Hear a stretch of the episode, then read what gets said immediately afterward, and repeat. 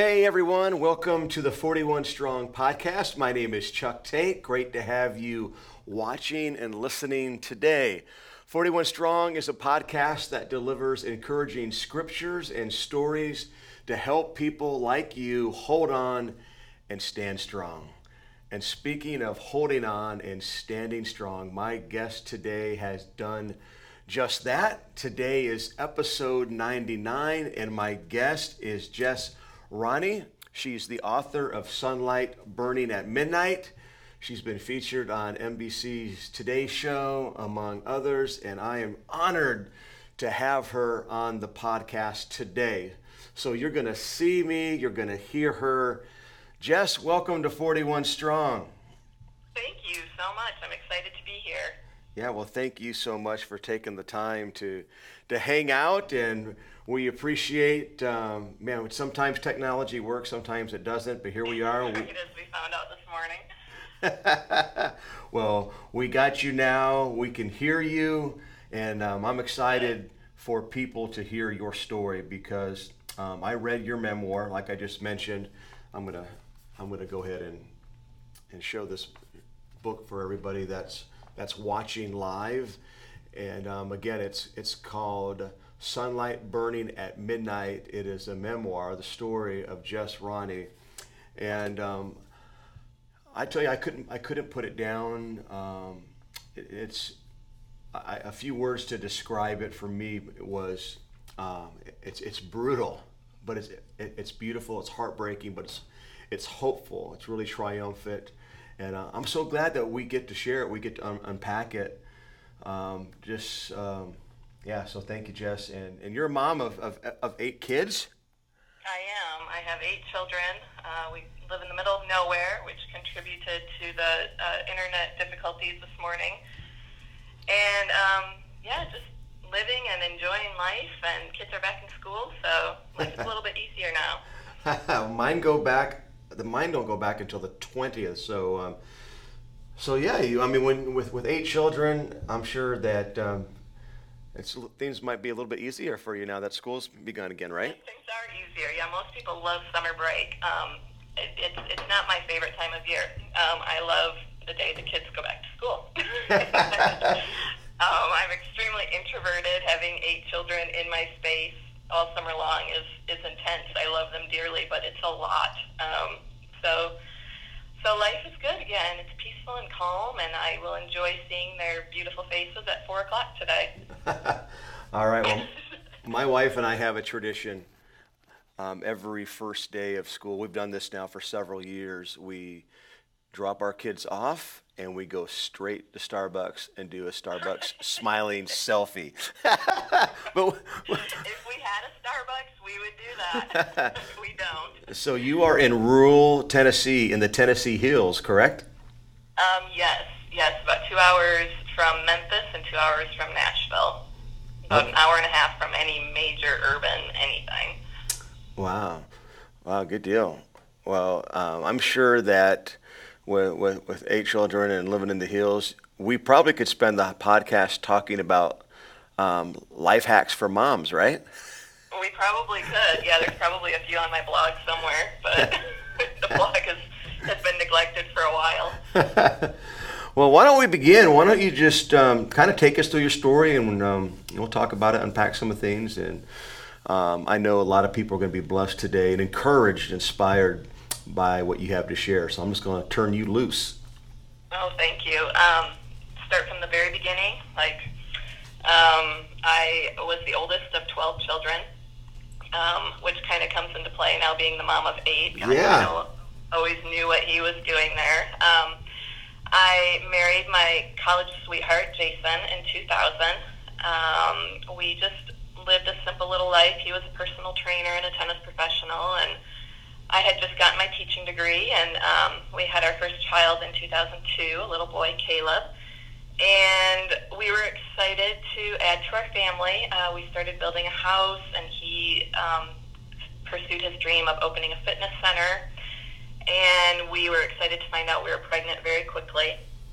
And that pregnancy was going along just fine until my 20 week ultrasound appointment when I went in and Jason had stayed home with Caleb. Uh, we didn't have another babysitter, and we just thought everything was going to be fine. We weren't anticipating any problems. Went in for that ultrasound appointment, and was told that my baby was going to die. Um, he had severe, he or she, we didn't know at the time, had severe hydrocephalus. Um, his head was pretty large at that point, even at 20 weeks, and um, the doctor suggested that we terminate that pregnancy and try again.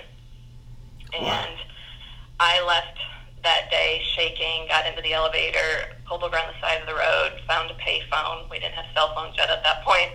Um, called Jason, shaking and through tears, explained to him what had just happened.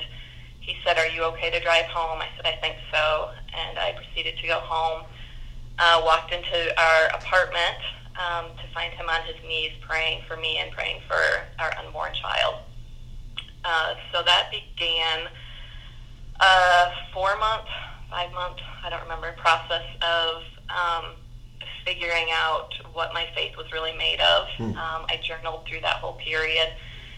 Um, oftentimes bargaining with God. I was willing to accept physical uh, disabilities, but I didn't want any mental disabilities, and just trying to figure out what healing really looked like for my child. Um, and so we decided to keep that pregnancy, and we had a scheduled C-section on August 12, uh, 2004. Sorry, I'm trying to think of my dates here. And uh, Jason and I prayed the night before, um, just prayed for peace. We were shocked. The doctors were shocked that this child had made it up until this point, even. Um, and we walked into that hospital room holding hands, and I um, got prepped for surgery because at this point his head was about the size of a two-year-old's head, so it was a it was a C-section. It had to be, and they split me open from one side to the next and took my baby out, and he just started crying like a normal baby. I looked over and was just in awe that he was a perfectly beautiful baby in every way possible, um, outside of his large head size. And I just wept. I was so thankful that we had actually made it to that day, but I had no idea what the next couple of days or weeks or months were going to look like um, because we were told we had a long road ahead of us.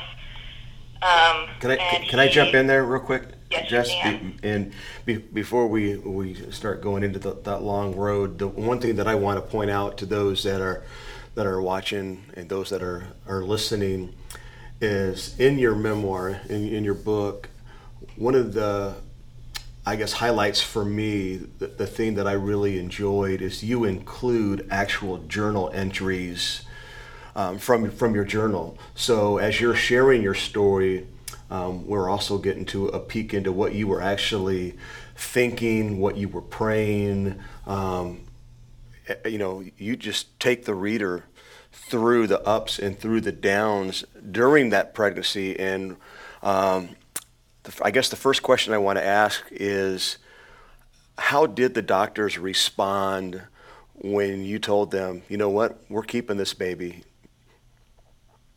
Um, she was extremely cold. Uh, she was an older woman, um, and I kind of detail that a little bit in the memoir as well. Um, as I laid there my thought process, um, she was very distant towards me, uh, almost refusing to make me a person, even, um, and just very matter of fact about it. Uh, these babies often have a way of taking care of themselves, and you would be doing this child a favor if you would just take care of it and start over.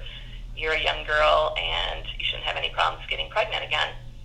And we, um, I don't even know that I told her in that moment. I honestly can't remember. It wasn't even an option in my mind. I um, would would never abort a child, um, no matter what the prognosis was.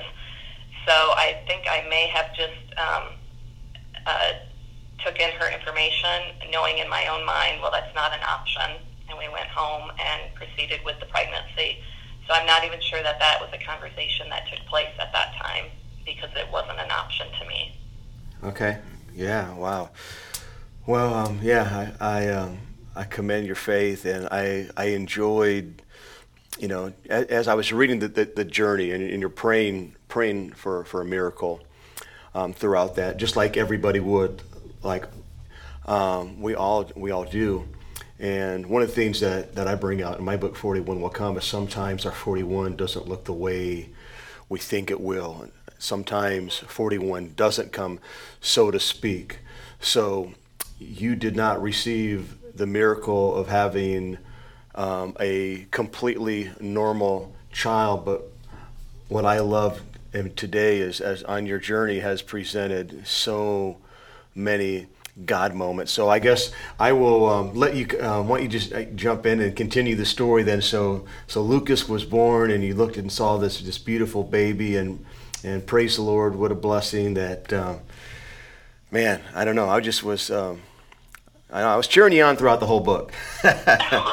you. Yeah. yeah. So he was born. He had brain surgery at three days old. They put a shunt in him, and two weeks later, on August thirtieth 2004, they handed us our baby and uh, kicked us out of the hospital. like, um, here's this baby you told us would never be born, and now you're sending us home with him. Like, wow. that's fantastic. And we yep. were elated to go home with this baby, but we had no idea the difficulties that um, would present as soon as we got home. We had no idea how difficult it was going to be to raise um, this very medically fragile child um, due to his head size, I was terrified that he would suffocate in the middle of the night because even as you know normal babies progress, they start to have some control of their their heads. But due to how large his head was, that didn't happen till I think probably three years old.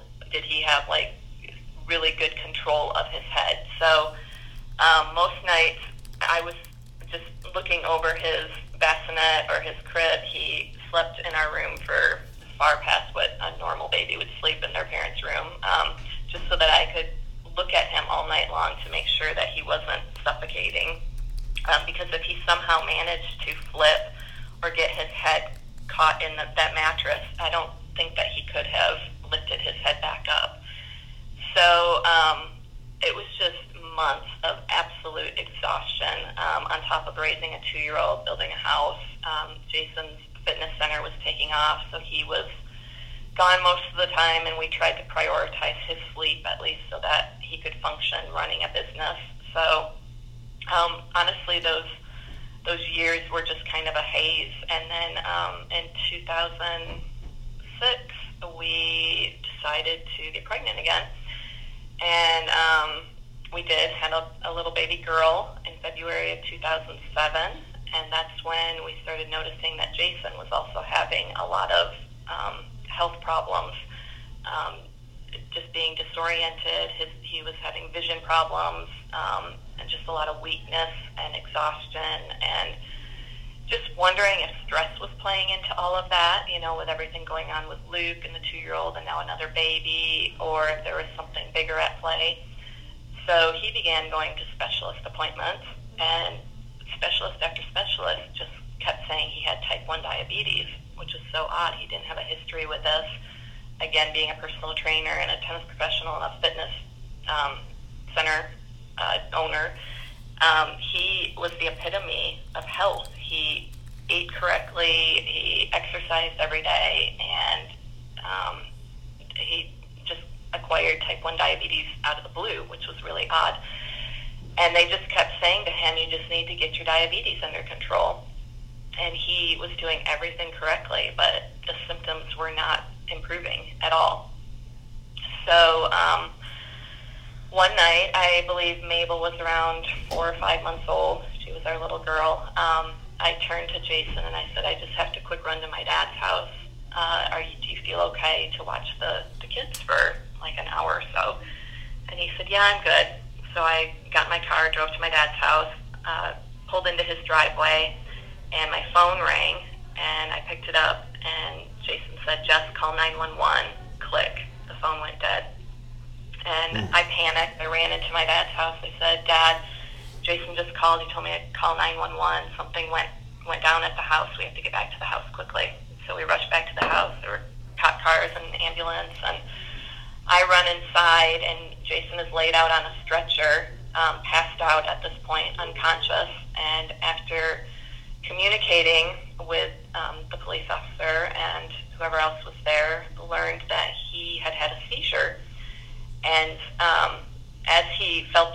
coming on, picked up the phone, called me, had enough sense to put Caleb and Lucas in front of a movie, put baby Mabel in her exerciser, and then he ceased until he passed out, knowing that I would call 911.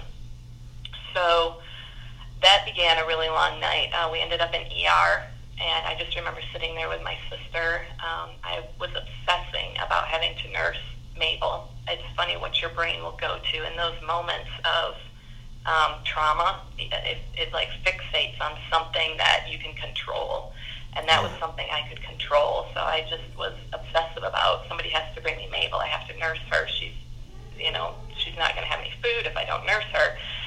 And my sister kept trying to comfort me, and they ran all these tests, and I just remember the doctor standing over me. Uh, my sister and I were sitting in the hallway on the floor, and he said, um, we're just going to run an MRI to rule out a potential brain tumor. And everything just clicked in that moment. Um, all the disorientation, the vision problems, the, the sweating, the exhaustion, and I just knew in that moment he has a brain tumor and he did. Um, they ran the test, and it came back a baseball-sized brain tumor. Um, so he was immediately transported to a different hospital, had uh, brain surgery the following morning, and um, was a new man, like immediately. And uh, they did a biopsy, and it came back. Um, it wasn't terminal at that point. It was just a stage two brain tumor and they said you have the option to just watch and wait if you want. We can do uh, quarterly MRIs just to keep tabs on what's going on. They said sometimes these brain tumors don't return for 20 years. Sometimes they return in a year or two. Um, but we don't have to do anything at this point if you don't want to. So that was the option we chose, just thinking, you know, we've been through enough. Um, God isn't going to test us anymore. Our faith is strong, and we probably won't ever have to deal with this again. Um, but that wasn't the case.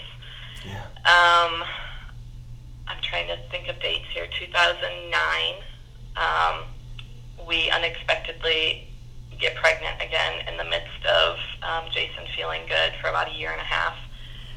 And we weren't planning on that pregnancy. We had kind of talked about a fourth child. Um, going back and forth with should we do it, should we not. We have a lot on our plates. Um, I always kind of had this vision of being a mom of four, and actually this vision of three boys and one girl. And um, so God knew what He was doing. Uh, he just made it happen because if we would have waited for our uh, perfect timing, we would have never had a fourth child.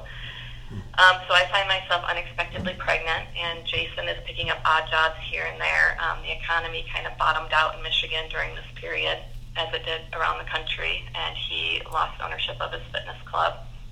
And so he's uh, doing some substitute teaching and working at a holistic doctor's office and just trying to make money wherever he can. And I'm teaching part time and just trying to maintain our household. And I get a call one day. He was on his lunch break and um, he had gone in for his quarterly MRI appointment. Um, and I get a call, Jess, the tumor's back. I have to check myself into ER immediately very annoyed with the whole process hmm. um, that he had to deal with this again so so quickly after the first tumor. So that began me trying to scramble to figure out who's going to watch my kids. At this point, um, I'm pregnant, and we have a two-year-old Mabel, four-year-old Luke, six-year-old Caleb. People are very eager and willing to take Caleb and Mabel. They're a little more hesitant about taking Luke because of his profound special needs and just not being real aware of what he needs. So it's me scrambling who's going to take my kids um, because obviously, you know, his Jason's mom wants to be there in the hospital, so I can't rely on the grandparents for this. And I want to be with Jason, but yet I want to be home with my kids, and it's just a nightmare. So he um, checks himself in. He has brain surgery again the next morning. They take out another uh, baseball-sized tumor and um, his mom and I are awaiting the results of the biopsy again, um, sitting side by side as Jason's recovering in his hospital bed, and the doctor walks in, and um, we both look up, and he says, "I'm very sorry to have to tell you this, but we received a biopsy result. It's a stage four glioblastoma." And at that point, I had done enough research on brain tumors to know what that diagnosis meant. Um, that was a life expectancy of about 14 months. And I just remember um, big pregnant belly, just um, putting my head between my legs and just weeping, weeping for my children, weeping for my unborn child, not even sure that this unborn child would ever have the opportunity to meet his or her father at this point. Um, weeping for Jason's mother sitting beside me, and for him, um, his life cut so short in my mind. And um, that just began the next leg of the journey. Uh, we didn't have the option to watch and wait at this point. He began chemo and radiation almost immediately and um, did really well. Um, he continued working um, up until uh, almost the very end of his life, about two weeks before he passed away. Um, and his body just continued to deteriorate um, to the point where he was just skin and bones. And the doctor said, "It's your call whether we continue treatments at this point." Mm. And I knew Jason would want to go out fighting. Um, he was a fighter in every sense of the word. He loved Braveheart and Gladiator, and a lot of uh, yeah. different parts in your book actually made me smile because I I could see him writing something like that. Um, just very strong and passionate, and um, a spiritual fighter in every sense of the word. And but I also looked at him and realized at a certain point um, he wasn't capable of making those decisions anymore, and I felt like I would have been um, bringing him death pills at that point, and I just wanted him to live out um, his final weeks in peace and not have chemo continue to ravage his body. Um, so we brought in hospice, and that was just the most uh, difficult decision of my life, I think, to stop treatments and admit that we were at the end. And Jason wanted to die at home. He wanted to be at home through it all, and he actually wanted me to take care of him. Um, and I tried to honor that in those final weeks, even with the four kids. Um, and he passed away on August 24, 2010. Um, and baby Joshua, we had a baby in the midst of that too. Um, and yeah. he turned, um, Joshua turned one a month after his dad died. Joshua turned one. Um, a month after a, a month, yeah, a month after Jason passed away. And I just want to jump in one, one, one more time and just um, for those that are just joining us, I am talking with Jess Ronne. She is the author of a memoir entitled Sunlight Burning at Midnight. And right now she is sh- sharing her story, part of her story. There is another part to the story that she's going to share as we have about six minutes or so left. But um, again, I want to bring up to, to those listening, if you grab this book, you, you get to you get a peek inside what Jess was was thinking, what she was going through, what scriptures she was quoting and reading, what prayers she was praying as she as she fought through this this battle of of having four children and a husband who was dying and and did die, and um, so again, Jess, thanks for taking time to to, to share. I'll let you continue. Okay, um, you said six minutes, so make it make it a little faster. Huh? Um, no, you're fine. Uh, so yes, Jason passed away August twenty. 20-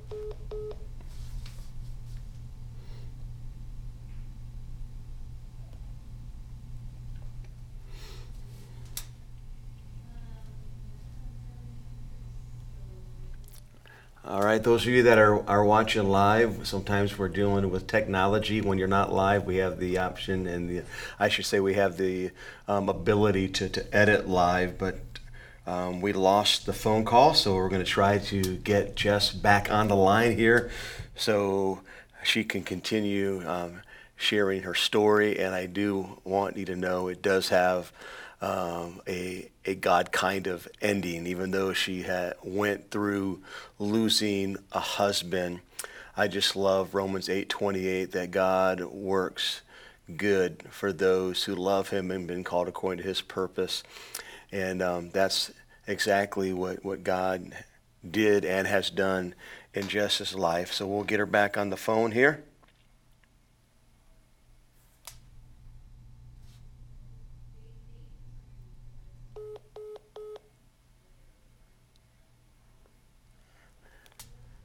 So um, while we're while we're trying to get her back on the line, I do want to um, encourage you to grab grab this book. Again, it's Sunlight Burning at Midnight. I, I think I read it in a couple days. Just couldn't put it down. Reading her story, reading her journal entries, and and um, what man what she was praying, what she was thinking, and um, um, just love that.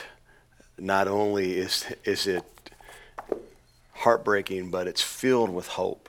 And if you're going through a difficult season right now, some of you watching or listening are a season of, of loss or a season of sorrow and grieving, or maybe you're in a battle and maybe you just received some bad news and you have no idea how you're going to, to, to make it through.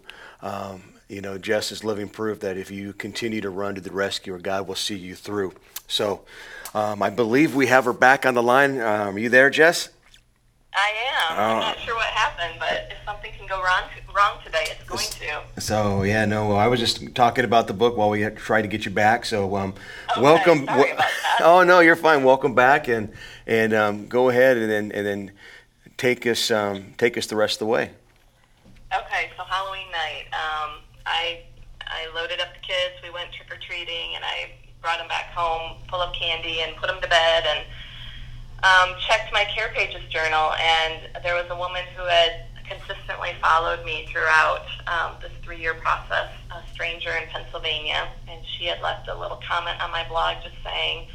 I don't have any right to even say this, and I have no idea why I'm asking you to do this, but I just feel like God wants me to tell you to check out this guy's blog.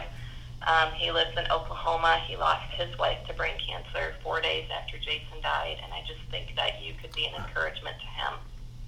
So that night I searched around uh, for his blog and couldn't find it and just kind of gave up. And then the next day decided to write her a little message just saying, hey, I looked for that guy's blog, but I couldn't find it um, on Care Pages. And she said, oh, it's not on Care Pages. It's an actual blog. And she gave me the link, and I went to it and saw um, Ryan Ronne, this widower in Oklahoma, um, who was grieving the death of his wife. And he had three young children, uh, Tate, Maya, and Jada, uh, six, four, and a baby, I believe. Um, and I just left a little comment on his blog saying, hey, I, I know what you're going through. If you ever want to talk to somebody or email, feel free to reach out and maybe we can help each other out somehow. And he responded immediately. And long story short, uh, we began emailing daily, which turned into phone calls, which turned into a meeting in Savannah, Georgia, a couple months later, where it was love at first sight, and we were married in April 2011. Um, he moved to Michigan, and we ended up adopting each other's children to make it a big family of nine.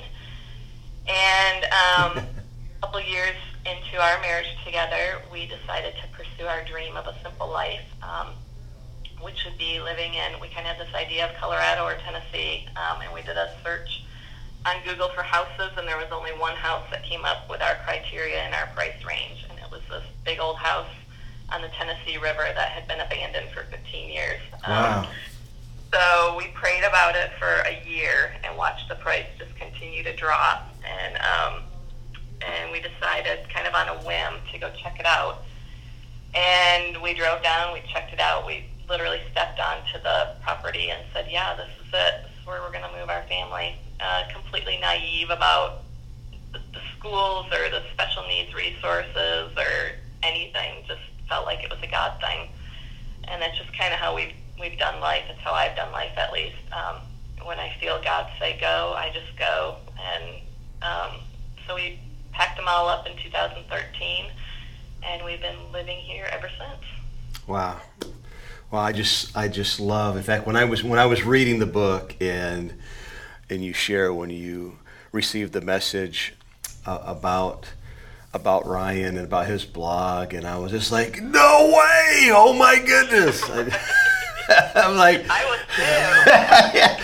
I just love This, that. this was easy. I didn't even have to get on a dating site or anything. I just love how God works, and it just goes to, to, to, to prove that God always sets things in motion. There are things going on behind the scenes that we don't see. And I just hope that encourages those that are listening today that no matter where they're at, no matter what they're encountering, no matter what kind of season they're walking through, God is sovereign. He is moving.